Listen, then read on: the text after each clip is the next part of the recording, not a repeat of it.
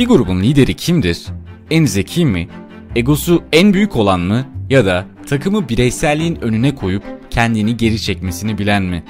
Bu sorunun net bir cevabı olmayabilir ama modern futbolun en iyi liderlerinden biri olan Jurgen Klopp'a göre liderlik sadece olman gereken yere ilk gelen ve son çıkan olmakla kısıtlı değildir. Ona göre liderlik iyi olduğun konularda kendine yeteri kadar güvenin olması, zayıf olduğun konularda ise bunu kabullenip etrafını o konularda senden daha iyi olan insanlarla çevrelemektir. Dünyanın en zeki adamı değilim ama hangi konuda yeterli olup hangisinde gelişmem gerektiğini bilecek kadar zekiyim. Gerçek liderlik etrafındaki insanları anlayıp onların gelişmeleri için uygun ortam yaratmaktır diyerek aslında hem mütevazi kimliğini hem de kendisinin neden bu kadar öne çıkan bir lider olduğunu belli ediyor. Kendisini belki en farklı yapan da hangi konularda çok iyi olduğunu bilip hangilerinde ise zayıf olduğunu çok iyi sezebilme özelliği.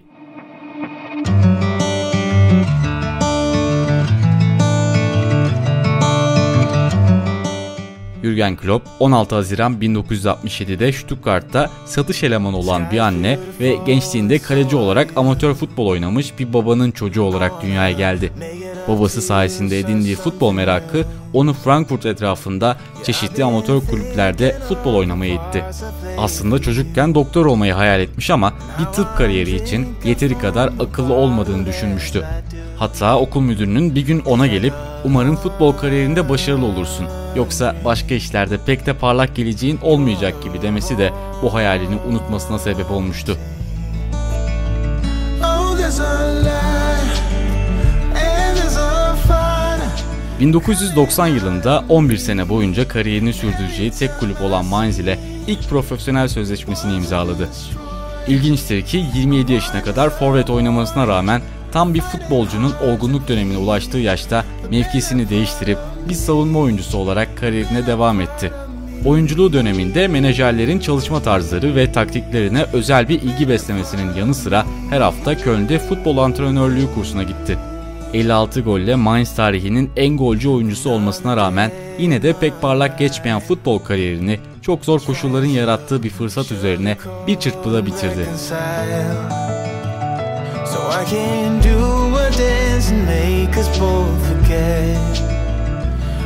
2001'de Mainz Bundesliga 2'de küme düşme tehlikesi yaşarken dönemin sportif direktörü Christian Heidel'ın çaresiz bir şekilde ondan ricada bulunması üzerine büyük bir heyecanla ateşten gömleği giymeye karar verdi ve kramponlarını asıp takımın teknik direktörü oldu.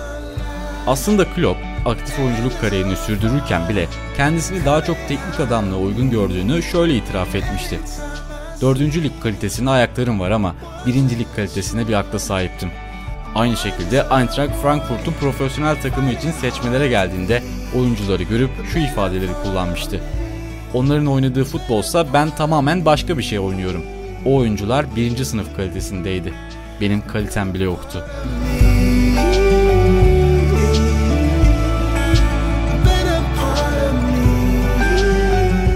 Takımın başında çıktığı ilk 7 maçın 6'sını kazanarak sezonun bitimine bir hafta kala kümede kalmayı garantiledi ve futbolculuk kariyerini şekillendiren bu şehirde bu sefer teknik adam rolünde başka bir sayfa açtı. Heydel ise onun kulüp ve şehirdeki etkisini şöyle anlatıyordu. Mainz Bundesliga 2'nin en düşük bütçeli takımlarından biriydi. Bireysel olarak çok vasat bir takımdık. Ancak olağanüstü bir plana sahip, olağanüstü bir teknik direktörümüz vardı. Mainz'in başında kaldığı 7 sene içerisinde kulüp tarihinin görmediği başarıları elde etti. Kulüp tarihinde ilk defa Bundesliga'ya çıktı ve ligde geçirdiği 2 senede ilk defa UEFA Kupası vizesi almayı başardı. Ancak Mainz yeniden küme düşünce ve bir sene sonra Bundesliga'ya geri dönülemeyince Jürgen Klopp 18 sene önce kapısından girdiği bu özel kulüple yollarını ayırdı.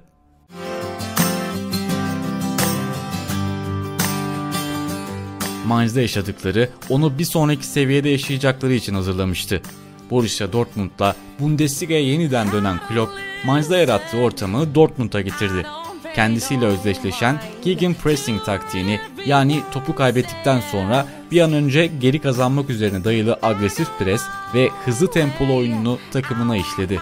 Ayrıca olağanüstü bir oyuncu tarama sistemi ve altyapı oyuncularıyla yakından ilgilenerek oynatmak istediği taktiğe uygun oyunculara odaklandı. Çok az veya sıfır maliyetlerle ileride adını çok duyacağımız Blachikovski, Lewandowski, Subotic, Hummels, Grosskreuz, Piszczek, İlkay, Götze gibi oyuncuları Signal Iduna Park'a getirerek kendi efsanesini ortaya çıkarmaya başladı. İlk sezonunda Bundesliga'yı 6.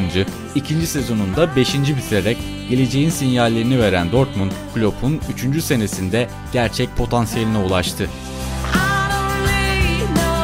2010-2011 sezonuna evinde Leverkusen mağlubiyetiyle başlayan Dortmund, ligin devre arasına kadar bir beraberlik hariç tüm maçlarını kazandı ve Bayern'i tehdit ettiğini açık açık ilan etti.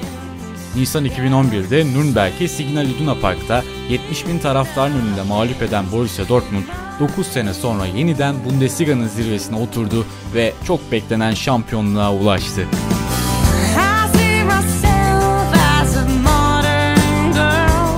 Jürgen Klopp'un görevi bir sonraki sezon daha da zorlaşmıştı.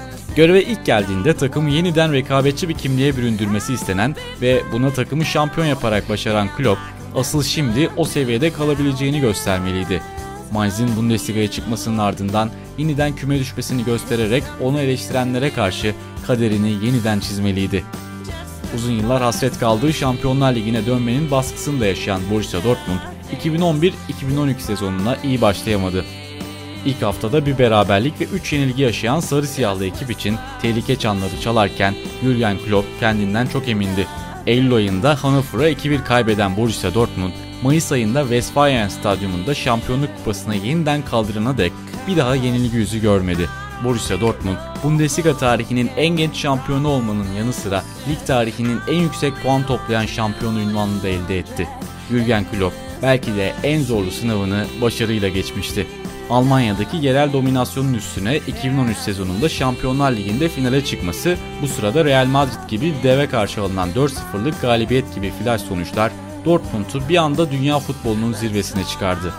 Tarihte ilk kez iki Alman ekibinin karşılaştığı Şampiyonlar Ligi finalinde ezeli rakipleri Bayern'e 89. dakikada gelen golle kaybedilmesi ise kulüpte büyük bir yara bıraktı. Ancak Klopp döneminde Borussia Dortmund taraftarı hiçbir zaman mağlubiyetten korkmadı ve en kötü senaryoda bile kafasını dik tutmasını bildi. İki sezon daha kulübün başında kalan Klopp için kötü sonuçlarla geçirilen ve 8. olarak bitirilen 2014-2015 sezonunun ardından tarih yazdığı bir başka kulüple vedalaşma zamanı geldi.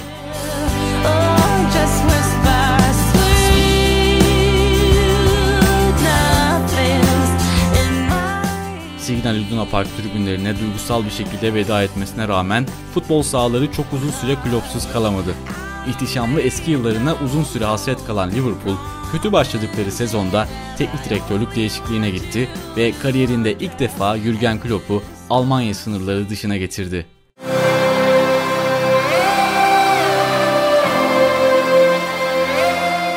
Klopp'un İngiltere macerasında basın toplantılarının önemli bir yere sahip olacağı daha ilk günden belli olmuştu. Basına tanıtıldı toplantıda bir gazetecinin Jose Mourinho'nun Premier Lig'deki ilk basın toplantısında kendisine özel biri olarak adlandırdığı hatırlatılınca ben gayet normal bir insanım. Bunun için bana normal olan diyebilirsiniz diyerek henüz ayağının tozuyla manşetleri uzun süre süsleyeceğinin işaretini veriyordu. Ayrıca istediğimiz çalışma koşulları sağlandığı sürece 4 sene içerisinde bir kupa kazanacağımıza eminim diyerek ne istediğini çok iyi bilen ve aynı zamanda kendine çok fazla güvenen bir portre çizmişti. Aradan geçen onlarca basın toplantısında Klopp bazen sivri dili, bazen esprili yaklaşımı, bazen de en içten halleriyle diğer teknik direktörlere göre çok farklı bir görüntü çiziyordu. Liverpool çok kısa sürede doğru kadro planlaması ve rakip savunmalar için korkutucu bir geçiş oyununu benimseyerek Avrupa'nın en tehlikeli ekiplerinden biri haline geldi.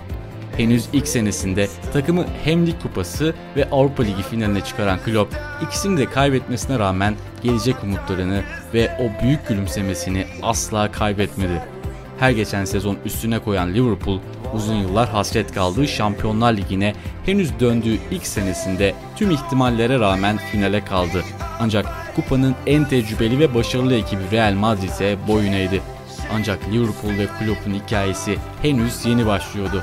Ertesi sezon Kırmızılılar Premier Lig tarihinin en kıyasıya şampiyonluk yarışında Manchester City'nin arkasında rekor 97 puanla tarihin en çok puan toplayan ikincisi oldu. Ancak Jurgen Klopp yine de Liverpool teknik direktörü olarak oturduğu ilk basın toplantısına verdiği vaadi de tam 4 sene içerisinde gerçekleştirdi.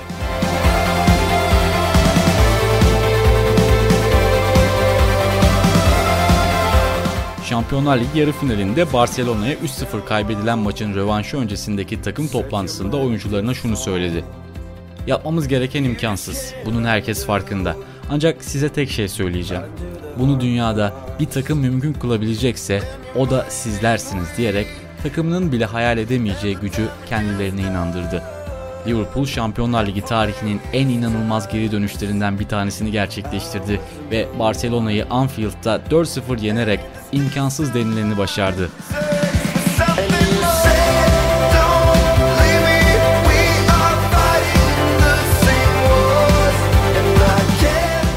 Finalde bir başka İngiliz ekibi Tottenham'la karşılaşan Klopp'un Liverpool'u 90 dakikanın sonunda 6. kez Şampiyonlar Ligi kupasına uzanıyordu. 6 final üst üste kaybetmesine rağmen asla umudunu ve motivasyonunu yitirmeyen Jurgen Klopp o çok hak ettiği kupayı sonunda kaldırmıştı.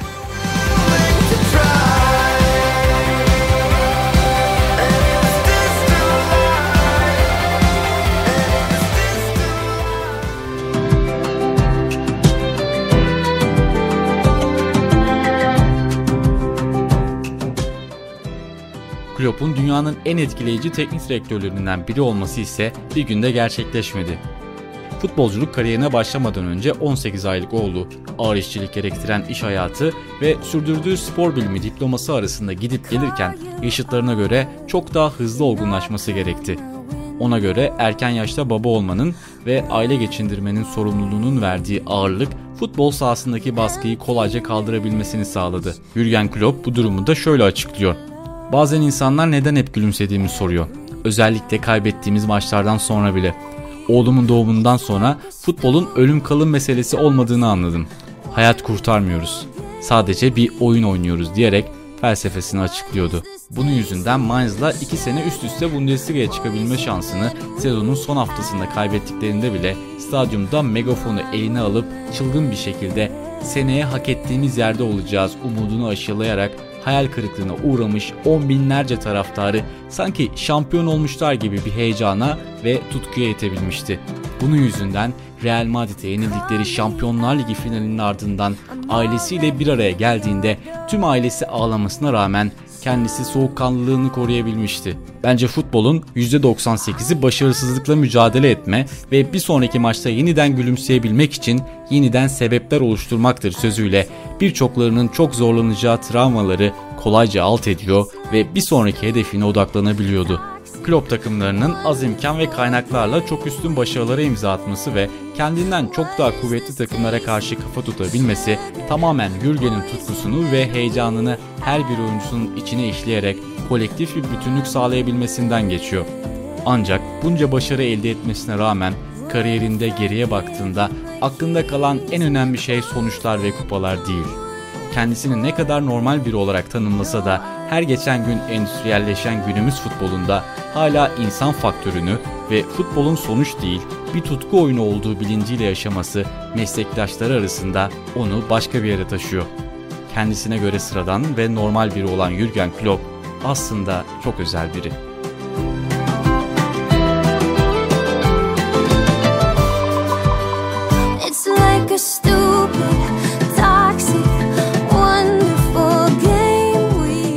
Sonuçları unutuyorsunuz. Bir yerden sonra hepsi birbiriyle karışıyor. Ama o çocuklar ve onlarla geçirdiğim o özel zaman ve o ufak hikayeler. Onları hiçbir zaman unutmayacağım.